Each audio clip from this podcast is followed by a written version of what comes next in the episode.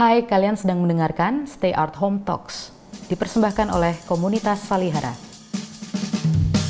Program ini menghadirkan kembali perbincangan yang terjadi di Salihara seputar masalah seni, budaya, dan sosial sebagai asupan pemikiran dan pemecah kejenuhan bagi kamu di mana saja. Silakan Mbak Maya. Uh, suatu kehormatan juga untuk saya bisa bicara uh, di Salihara ini juga yang pertama kali. Um, saya mungkin sesuai dengan tema itu pengalaman pribadi kolektor.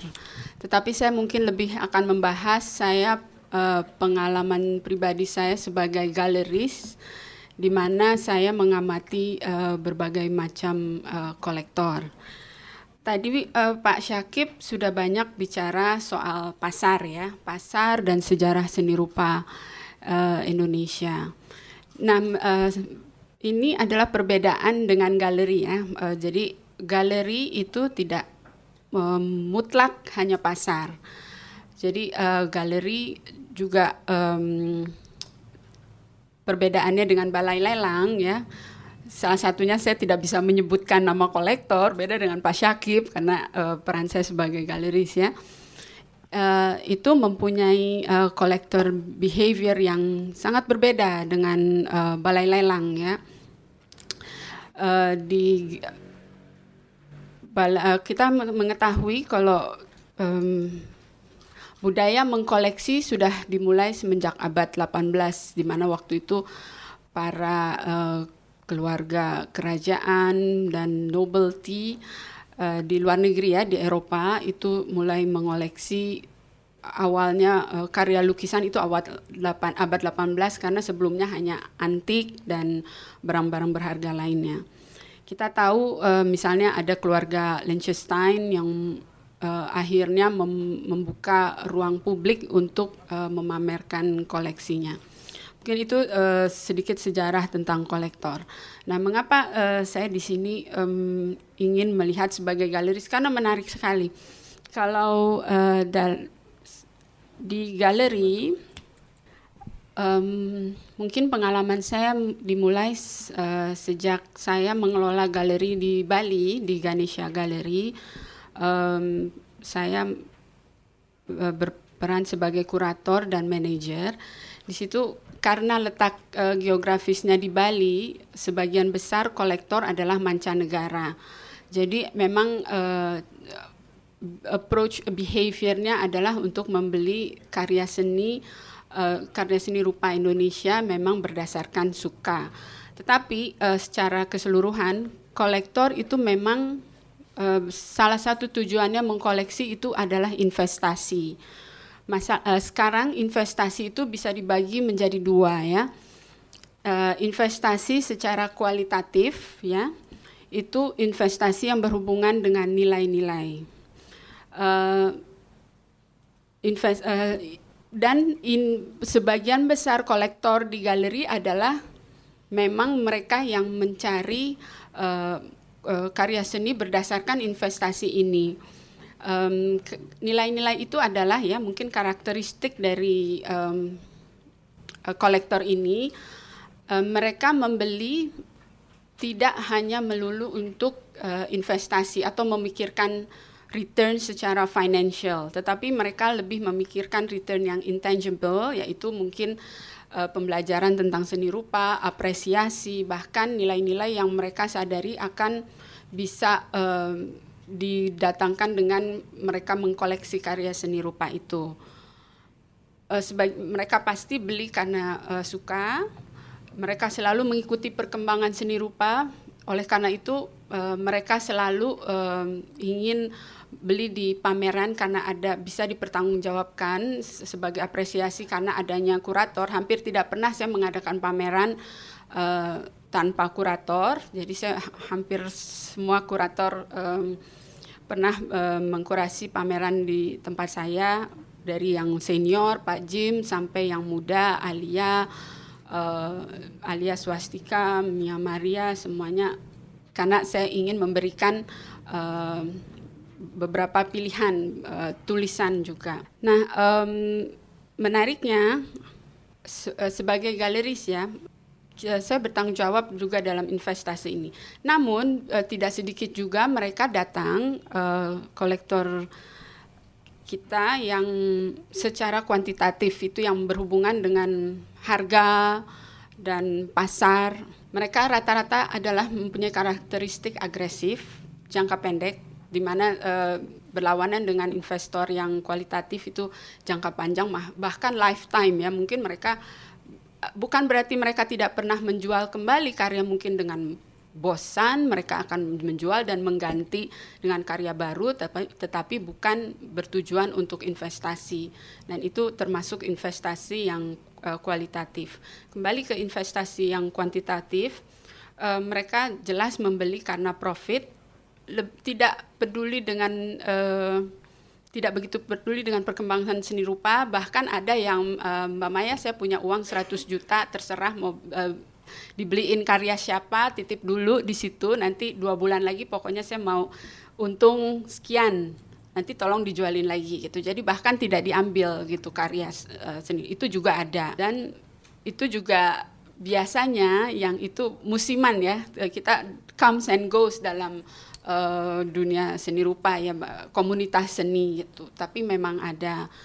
Nah uh, kalau kita bicara uh, invest kembali kita bicara investasi kualitatif kita bisa melihat contohnya Singapura ya Singapura itu uh, betul-betul menginvestasikan besar-besaran. Ini mungkin bukan sebuah kolektor ya, tapi negara baru-baru ini menginvestasikan sebesar 65 juta dolar untuk refurbishment uh, museum, institusi seninya, karena memang bisa uh, menginvestasikan nilai-nilai uh, yaitu uh, memberikan uh, values terhadap orang-orangnya yang terlalu materialistis, terlalu uh, hanya memikirkan dirinya sendiri terlalu bekerja keras, uh, egois dan tidak peduli dengan uh, budaya ya, di mana uh, tentu saja kita tahu seni rupa bisa meningkatkan uh, kepekaan kita terhadap lingkungan dan lain sebagainya. Nah, saya sempat berbicara dengan Tomiko uh, awal tahun 2000-an itu beliau adalah ketua dari National Heritage Board di Singapura. Yang akan yang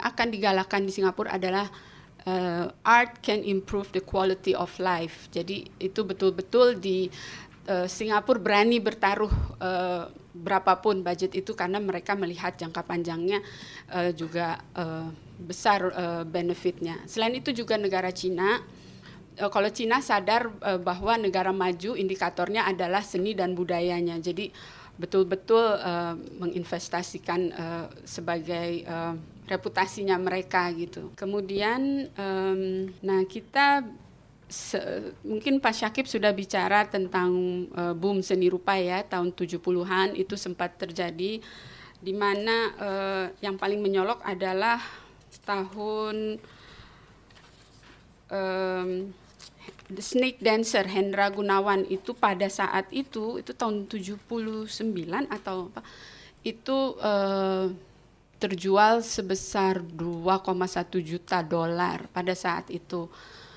Uh, dan pada saat itu uh, karya yang sekarang dibilang old master memang masih boom uh, favorit karya favorit selain dari Bandung School tadi yang uh, style-style um, abstrak modern art uh, mungkin lebih mungkin kalau sekarang lihatnya dekoratif ya karena uh, Bandung School banyak uh, pengaruh dari Rhys Mulder ya waktu itu yang uh, mengajar pada ITB. Beda dengan Jogja di mana institusi ini lebih memberikan kebebasan untuk uh, senimannya uh, berekspresi uh, dibandingin Bandung.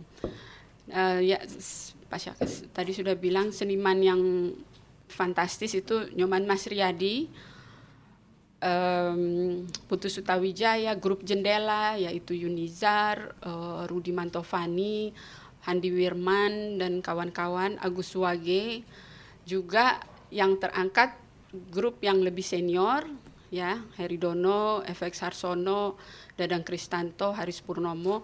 Mengapa ini boom? Sebenarnya lebih karena timing um, dari periode pasca orde, orde baru yang tidak allow tidak mengizinkan uh, seniman lebih berekspresi atau merespon uh, kehidupan sosial, politik atau budaya pada saat itu, ini merupakan sebuah uh, gebrakan yang fresh.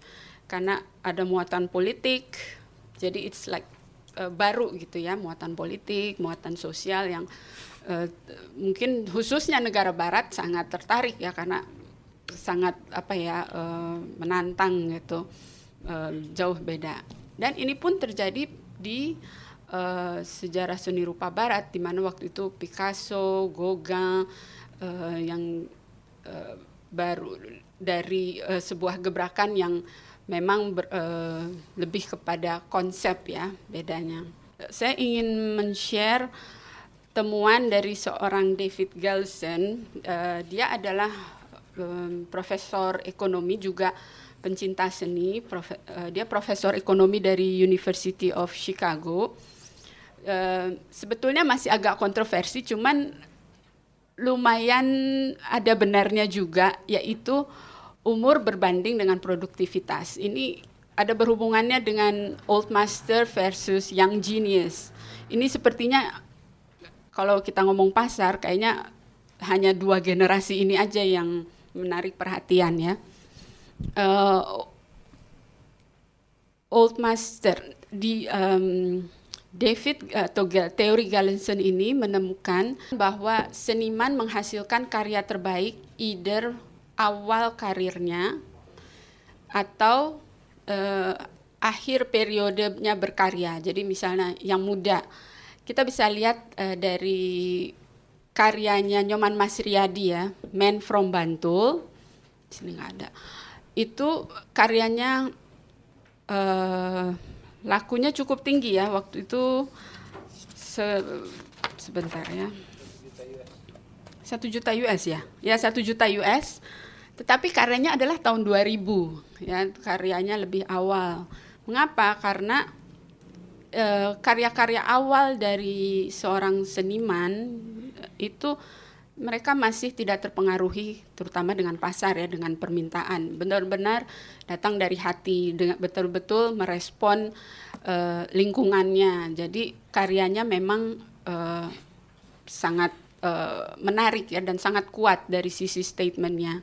Dan itu ternyata pengaruh dan the uh, old masters itu karya-karya yang mungkin lebih lebih uh, akhir-akhir hidup dari seorang old master. Kenapa? Karena uh, seorang uh, seniman old master it, uh, telah melalui uh, banyak periode fase kehidupan, proses dan sudah melalui uh, fase trial dan error jadi um, mereka akan uh, memberikan kontribusi yang cukup besar gitu ya. Jadi karyanya pun sudah matang. Nah, kenapa uh, dan ini mungkin sedikit bisa menjelaskan kenapa karya kontemporer uh, walaupun pernah terkoreksi ya waktu boom seni rupa itu aja karya kontemporer old master kita turun harga bahkan anjlok ya karena memang itu pure uh, permintaan ya tapi mostly karya uh, biasanya dan ini di luar negeri juga itu karya old master akan lebih daripada karya uh, seniman muda yang kontemporer. Um, nah ini kemudian uh, pemalsuan lukisan ya uh, booming lukisan jelas sangat uh, demand dalam lukisan um, mengcreate kesuburan bagi para art fogger ya pelukis palsu. Um, salah uh, terma mana ya? Nah ya, ini penyebab uh, penyebabnya ya mungkin kita mungkin ingin cari tahu mengapa alasannya jadi bertumbuh subur sepertinya pemalsu apalagi kasus-kasus yang terakhir akhir-akhir ini. Um, jelas belum adanya lembaga hukum yang melindungi. Kalau di luar negeri mungkin uh, secara forensik di sini ada tapi mungkin belum resmi forensik. Kita bisa uh, amati dari ada alat kayunya dari tahun berapa, kanvasnya, bahkan catnya, semua itu bisa di di uh, justifik di apa ditentukan ya dari berdasarkan itu sangat uh, bisa dijustify secara uh, ini ya authenticity. Nah, ini minimnya para ahli.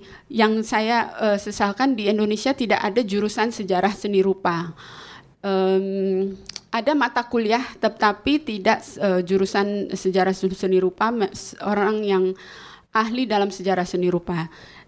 In, uh, jadi seperti Pak Syakib bilang, kurator jarang sekali yang mengadakan research secara mendalam ya tentang uh, seorang seniman, mungkin seniman old master atau uh, seniman kontemporer, di mana uh, mungkin kalau di luar negeri para kurator ini uh, pendapatnya bisa dijustify di, dengan teori-teori atau researchnya yang panjang itu bisa dapat memberikan masukan. Sementara saya lihat kurator di Indonesia lebih uh, kurator pameran, apalagi sekarang uh, kontemporer lagi marak, semuanya berbicara soal uh, seni kontemporer dan uh, tulisan juga lebih banyak uh, soal ya seperti Pak Syaki bilang teori dan lain sebagainya.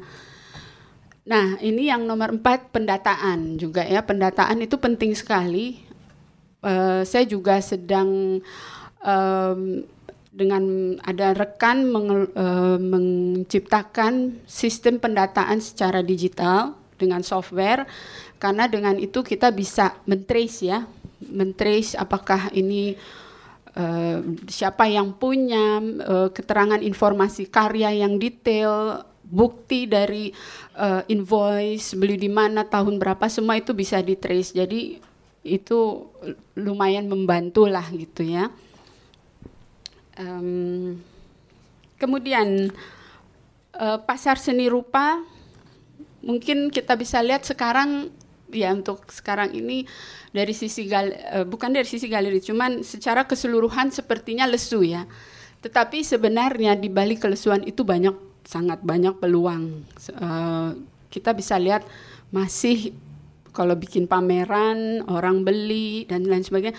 Karena apa? Karena uh, biasanya seminggu kita bisa terima undangan pameran hampir tiap hari gitu ya. Sekarang mungkin dua tiga kali. Tetapi demand masih ada. Jelas pasti orang masih butuh untuk spend uangnya untuk beli. Jadi mereka beli apa yang ada. Selain itu juga uh, lumayan pasar lesu ini banyak orang yang ingin melepas karyanya misalnya itu pun sebetulnya peluang untuk uh, khususnya galeri ya karena galeri kan uh, lebih bisa uh, transaksi anytime bukan seperti lelang yang ada waktu-waktunya mungkin kita juga lebih personalize bisa ter uh, terjaga kerahasiaannya dan itu uh, cukup banyak kolektor yang lebih prefer untuk melalui itu. Nah, jadi pasar lesu kita harus lihat juga dari sudut uh, pandang mana. Uh, juga dari sisi seniman, seniman juga bisa berkarya baik ya, tidak ada deadline. Karena kalau pa pameran setiap minggu kita bisa lihat mungkin uh, kalau pasar sedang ramai seniman tuh juga harus ada target gitu. Misalnya pameran ruang besar harus menghasilkan karya 15, 20, kurator juga mungkin terus uh, mengingatkan ya yang bertanggung jawab. Jadi mungkin sekarang bisa lebih lebih tenang dan uh, apa saya yang menarik adalah um, peluang ini ya satu lagi adalah uh, mengadakan uh, seni untuk publik lebih aktif yaitu art program. Misalnya saya mengadakan berkolaborasi dengan perusahaan baik itu hotel, bank atau perusahaan financial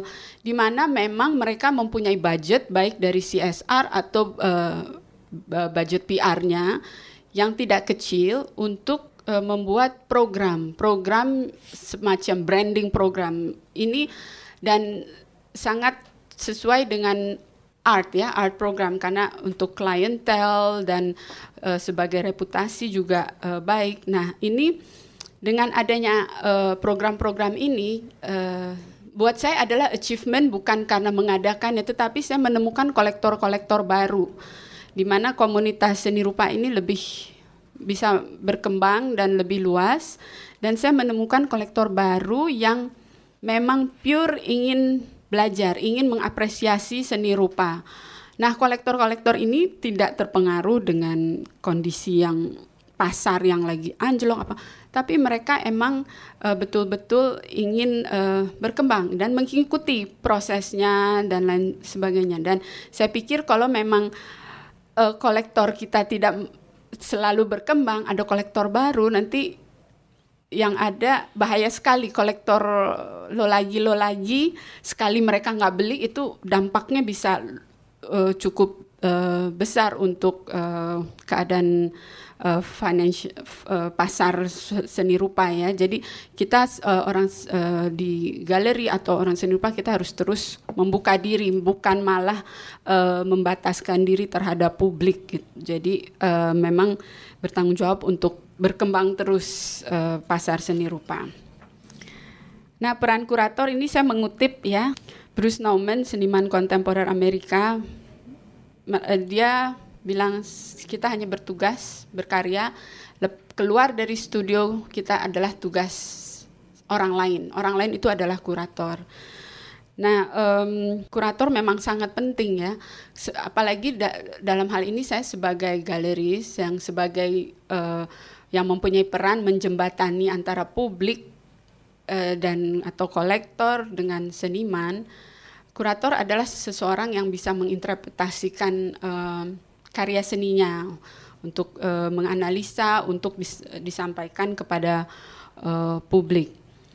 Nah, untuk koleksi seni kembali itu untuk pameran. Untuk koleksi seni kembali sebetulnya um, kurator bisa mempunyai semacam authority dengan uh, ilmu atau akademisnya dia uh, dan bukti ya karena melalui riset untuk mengidentify apakah ini asli atau palsu. Saya kira itu dan pada akhir kata mungkin saya ada beberapa uh, rekomendasi ya.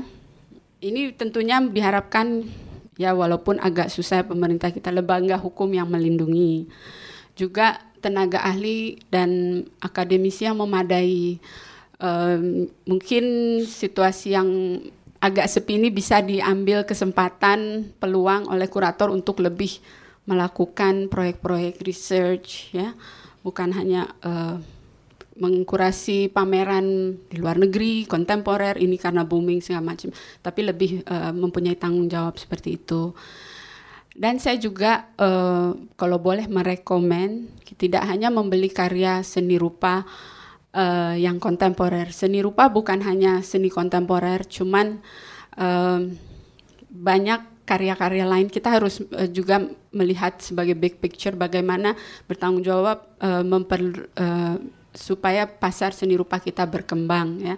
Karena udah once kontemporer udah itu selesai uh, seperti tadi saya bilang memperluas pasar komunitas seni dengan art pro program lebih terbuka terhadap publik ya lebih uh, public friendly kita jangan uh, merasa oh kita orang komunitas seni hanya anggota it, uh, tidak bisa seperti itu. Um, dan uh, karya seni bukan hanya lukisan aja, banyak medium lain smart, seperti artwork on paper itu buat saya kuat sekali ya. Paper artwork on paper itu bisa dibilang esensi dari si seniman itu. Sangat jujur dan betul-betul uh, comes dari hati ya kalau paper itu. Juga patung uh, uh, fotografi sekarang mungkin yang new media art. Mungkin juga uh, patut di da, sebelum mengkoleksi mungkin bisa dipelajari lebih dahulu. Video art uh, fotografi itu juga uh, sangat uh, menarik ya karena ini awal-awal Indonesia baru membuka diri dari uh, multimedia art seperti itu jadi mungkin ada baiknya karya-karya seniman yang baru-baru sebagai pioneer dari seni ini. Um, tentunya selalu mengupdate dengan informasi perkembangan seni rupa dengan datang ke pameran dan auction dan berdiskusi dan lain sebagainya. Itu rekomendasi dari saya. Cuman dan sebagai penutup yaitu pengalaman pribadi saya mengoleksi ya. Saya memang dari kecil suka melukis sebetulnya. Melukis dan hmm, saya eh, melihat ayah saya ya suka mengoleksi ayah saya seorang purna yang menarik gitu ya ayah saya itu seorang purnawirawan Auri um, yang saya perhatikan ini kembali ke Bung Karno saya lihat teman-teman ayah saya seangkatan seperti Pak Omar Dani Pak uh, Rusmi Nuryadin dan lain sebagainya itu minimal mempunyai Hendra, Sujoyono dan Trubus gitu ya. Itu mungkin kembali ke Bung Karno di situlah ya Bung Karno bukan hanya uh, mengkoleksi sebagai kolektor sendiri cuman beliau juga mempengaruhi um, mungkin teman yang dekat atau itu untuk bagaimana uh, maknanya mengkoleksi karya seni yang di mana ya saya lihat waktu itu kedekatan dari uh, angkatan udara ya um, saya tidak melihat dari yang lain gitu. Nggak ada yang jadi kolektor gitu ya maksudnya pada saat itu mungkin ya plus juga nggak ada yang mau beli sebetulnya ya karya-karya itu benar-benar. Dan um, ayah saya juga rajin um, studio visit ke seniman-seniman waktu bertugas di Medan juga beliau bersahabat baik dengan Hasan Jafar. Dia juga mengikuti betul-betul ingin mempelajari tidak pernah beli untuk uh, investasi juga sering uh, uh, mengunjungi studio Sujoyono di Pasar Minggu waktu itu dan uh, banyak berdiskusi tentang seni rupa. Jadi uh, saya dari kecil memang senang karena pengaruh itu sering diajak ke galeri waktu itu hanya ada Hadi Prana sama Edwin uh, terus um, kemudian ke museum, bentara budaya dan lain sebagainya. Nah, waktu sekolah saya pas saya sudah berpikir ini pasti saya nggak bisa akan belajar apa lagi selain seni rupa. Tapi ibu saya memberikan masukan. Kenapa dari e, se, se, apa kalau selain tidak e, seni rupa yang praktek, kenapa tidak ambil sejarah seni rupa barat? Karena di situ akan lebih kita lebih kenal lebih luas cakupan pengetahuan kita. Ibu saya bilang kok kamu jadi seniman ya kamu kalau bahasanya sekarang galau sama diri sendiri aja gitu ya. Cuma kalau dengan sejarah seni rupa kamu ketemu banyak orang. Akhirnya saya mengambil jurusan sejarah seni rupa eh, di di Amerika, sejarah seni rupa barat ya. Banyak sekali saya yang bisa saya pelajari.